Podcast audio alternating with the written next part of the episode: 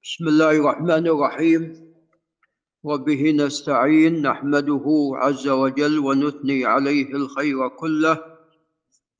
ونصلي ونسلم على نبينا محمد وعلى آله وأصحابه والتابعين لهم بإحسان إلى يوم الدين. أما بعد فقال الإمام مجد الدين أبو البركات بن تيمية رحمه الله تعالى في كتابه المنتقى من أحاديث الأحكام. قال أبواب أحكام التخلي أي الأحكام المتعلقة بقضاء الحاجة. وتعلمون أن الشرع قد جاء بكل ما يحتاج إليه الإنسان في الدين أو في الدنيا. ولذا في حديث سلمان بعض أهل الكتاب قال له علمكم نبيكم عليه الصلاة والسلام كل شيء حتى القراءة؟ قال نعم. يعني حتى آداب قضاء الحاجة. قال باب ما يقول المتخلي عند دخوله وخروجه وهذا من الآداب التي تكون عند قضاء الحاجة.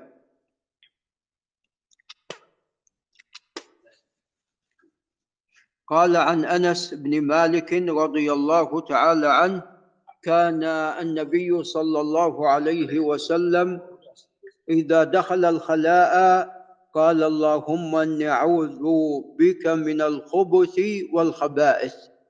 اذا هذا الدعاء العظيم يقال عند دخول محل قضاء الحاجة. وهو اللهم إني أعوذ بك من الخبث. يستعيذ المسلم من الخبث والخبائث. نعم.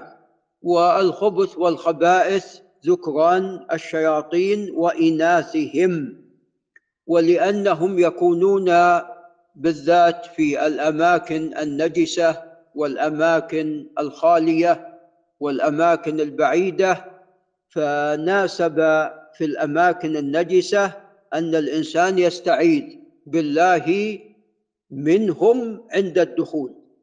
فالخبث فالخبث والخبائث جمع خبيث وخبيثة أي ذكران الشياطين وإناثهم. وقد حدثني أحد الإخوة أو حدثنا أحد الإخوة عن زوجته أنها كانت تغتسل ثم جاء إليها هاتف وهذا قبل الجوالات يعني قبل ثلاثين سنة وأكثر شوي. فخرجت ردت على المكالمة ورجعت تغيرت. نعم تلبسها الشيطان. لم تستعذ بالله عندما دخلت مرة ثانية فتلبسها الشيطان. فلذا علمنا نبينا عليه الصلاة والسلام أن نستعيذ عند الدخول. قال رواه الجماعة أي الإمام أحمد والبخاري ومسلم وأصحاب وباقي أصحاب نعم وأصحاب السنن. قال ولسعيد بن منصور وهو الخراساني توفي عام 27 و200 في سننه كان يقول بسم الله اللهم إني أعوذ بك من الخبث والخبائث. وهذه الروايه فيها زيادة التسمية. وبعض أهل العلم صححها وبعض أهل العلم قال بشذوذها وهو الأقرب لأن البخاري ومسلم وأيضا أصحاب السنن والإمام أحمد لم يذكروها. فالأقرب أنها ليست بمحفوظة. نعم. إذا يقتصر على اللهم أني أعوذ بك من الخبث والخبائث. قال وعن عائشة رضي الله عنها وعن أبيها قالت كان النبي صلى الله عليه وسلم إذا خرج من الخلاء قال غفرانك فهذا الدعاء يقال عند الخروج من الخلاء. قال رواه الخمسة إلا النسائي وغفرانك أي أسألك مغفرتك وأطلب أن تغفر لي.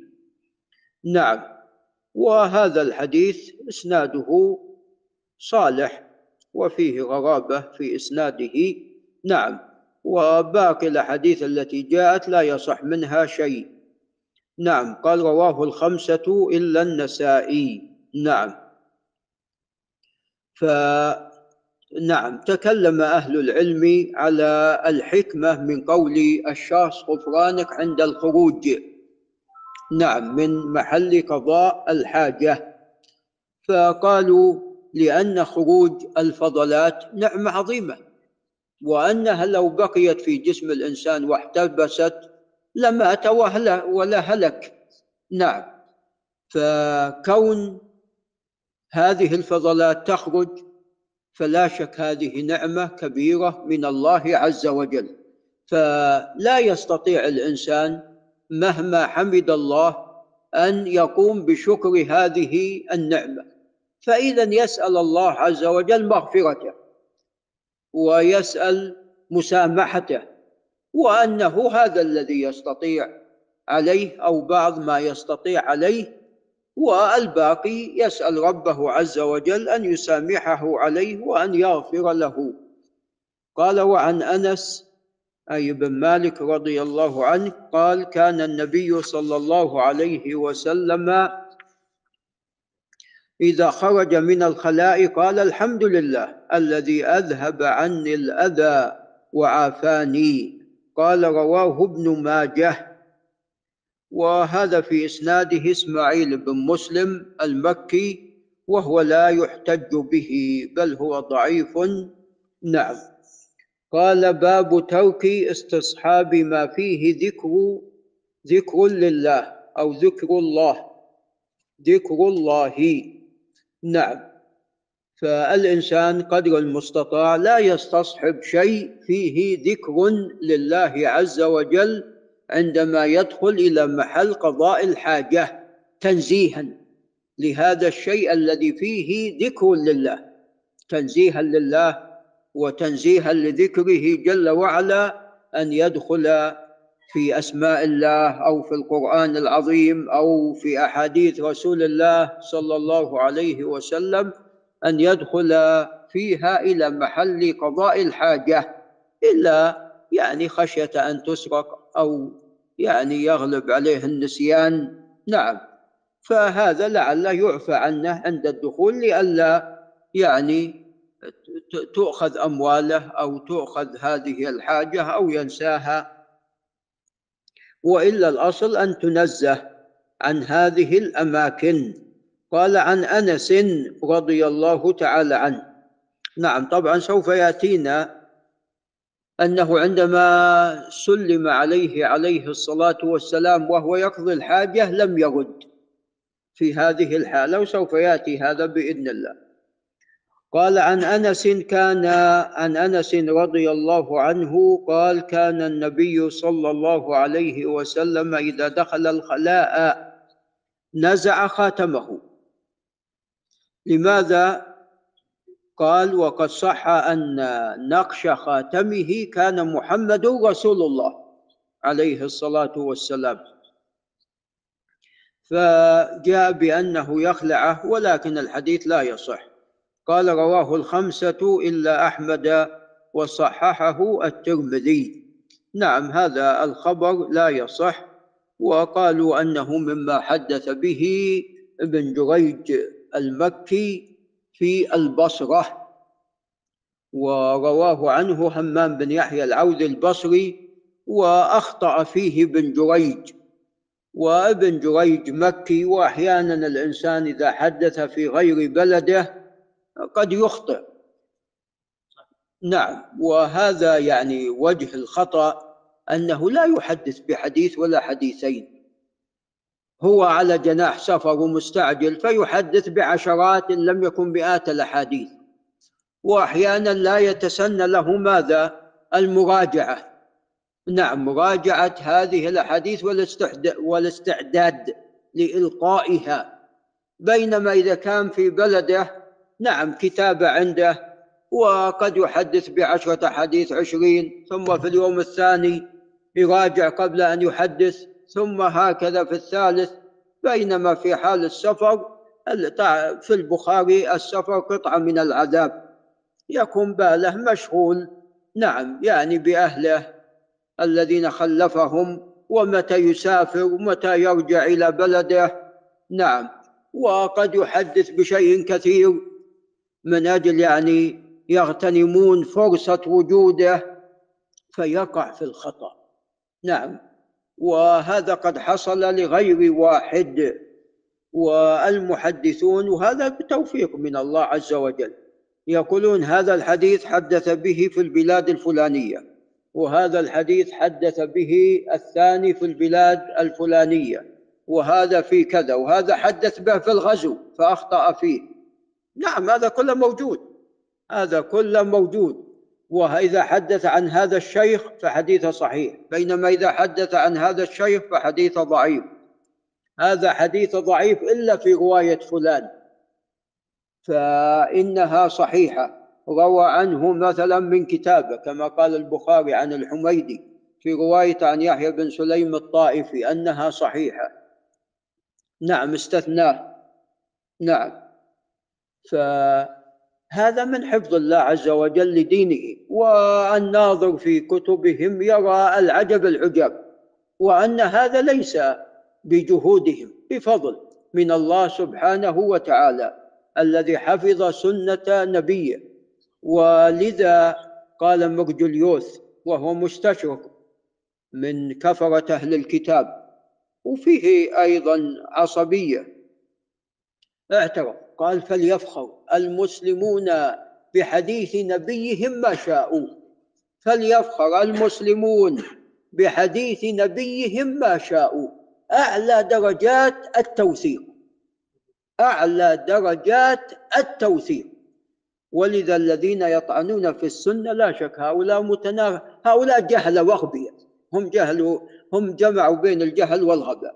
نعم أغبياء وجهلة هذا إذا أردنا أن نحسن الظن بهم. نسأل الله العافية والسلامة. فأعلى درجات التوثيق. إذا كان بيطعن في البخاري ومسلم فليطعن في نفسه. من يقول أنت فلان ابن فلان؟ من يقول أنت شفت أبوك عندما جاء لأمك؟ من يقول أنت أنت فلان ابن فلان؟ نعم اللي بتطعن حديث سيدنا رسول الله عليه الصلاة والسلام. من يقول أنت فلان ابن فلان؟ ومن يقول أنت من القبيلة الفلانية؟ والله قبائل فيه خلاف في نسبتهم وهذا ليس طعنا فيه هذا موجود كان موجود. إحنا نتكلم عن أشياء مضى عليها قرون متطاولة ودخلت القبائل بعضها في البعض الآخر. نعم. وخرجت قبائل جديدة مسميات جديدة. وين الأنصار اللي ملأوا المدينة؟ في عهد رسول الله وعهد الخلفاء. عليه, عليه الصلاة والسلام. دخلوا في قبائل أخرى كثير منهم داخلين في حرب. نعم. فالمهم يعني المسألة تطول لو تكلمنا. وكيف لو جاء له خبر في قناة من القنوات لقبل هذا يا مسكين هذا أي قناة من القنوات؟ نعم. فكل رواة ما أولا ما يقبل حديث إلا بإسناد. ثم أبد الحديث الذي ليس له إسناد هذا لا يلتفت إليه أصلا. لا يلتفت إليه أصلا. ثم ينظر في الإسناد. نعم كلهم ثقات. وهل استمروا؟ يعني الواحد أحيانا يكون ثقة في سنوات وفي سنوات ليس بثقة. اختلط تغير حفظه. نعم يقولون فلان اختلط في السنة الفلانية مثل سعيد بن أبي عروبة. ومثل محمد بن الفضل السدوسي وفلان تغير عقله في السنة الفلانية. وفلان نعم اختلط ولكن فلان شاخ ولكن لم يختلط. مثل ما قال الذهبي عن أبي إسحاق السبيعي عبارات دقيقة. وهذا روى عنا قبل وهذا روى عنا بعد. نعم بعد الاختلاط وهذا نعم. وأشياء كثيرة. نعم. حتى بعد ذلك يحكم على الحديث. نعم بالصحة شروط في الإسناد وشروط في المتن وشروط في كل راوي ولا بد كل راوي سمع من الآخر. نعم وأن لا يكون شاذ ولا أن لا يكون معلل. والله يعني يعني المسألة يعني حتى الواحد كانوا فيما سبق يجلس في الرحلة ثلاثين سنة في طلب السنة. نعم ويكتب في الليل والنهار. يكتب في الليل والنهار. وتذاكر عندما نزل أبو زرع الرازي بالإمام أحمد وكان الإمام أحمد شيخ وأبو زرع شاب. ترك النوافل. ترك الإمام أحمد النوافل تذاكر في السنة حتى لا ينسى السنة. وحتى بارك الله فيكم يعني قد يخفى عليه شيء فينتبه له. ينتبه لعلة هذا الحديث. نعم. فيعني علوم قامت على على فيما يتعلق بعلم السنة. نسأل الله عز وجل أن يحشرنا وإياكم في زمرة نبينا عليه الصلاة والسلام. هذا وبالله تعالى التوفيق.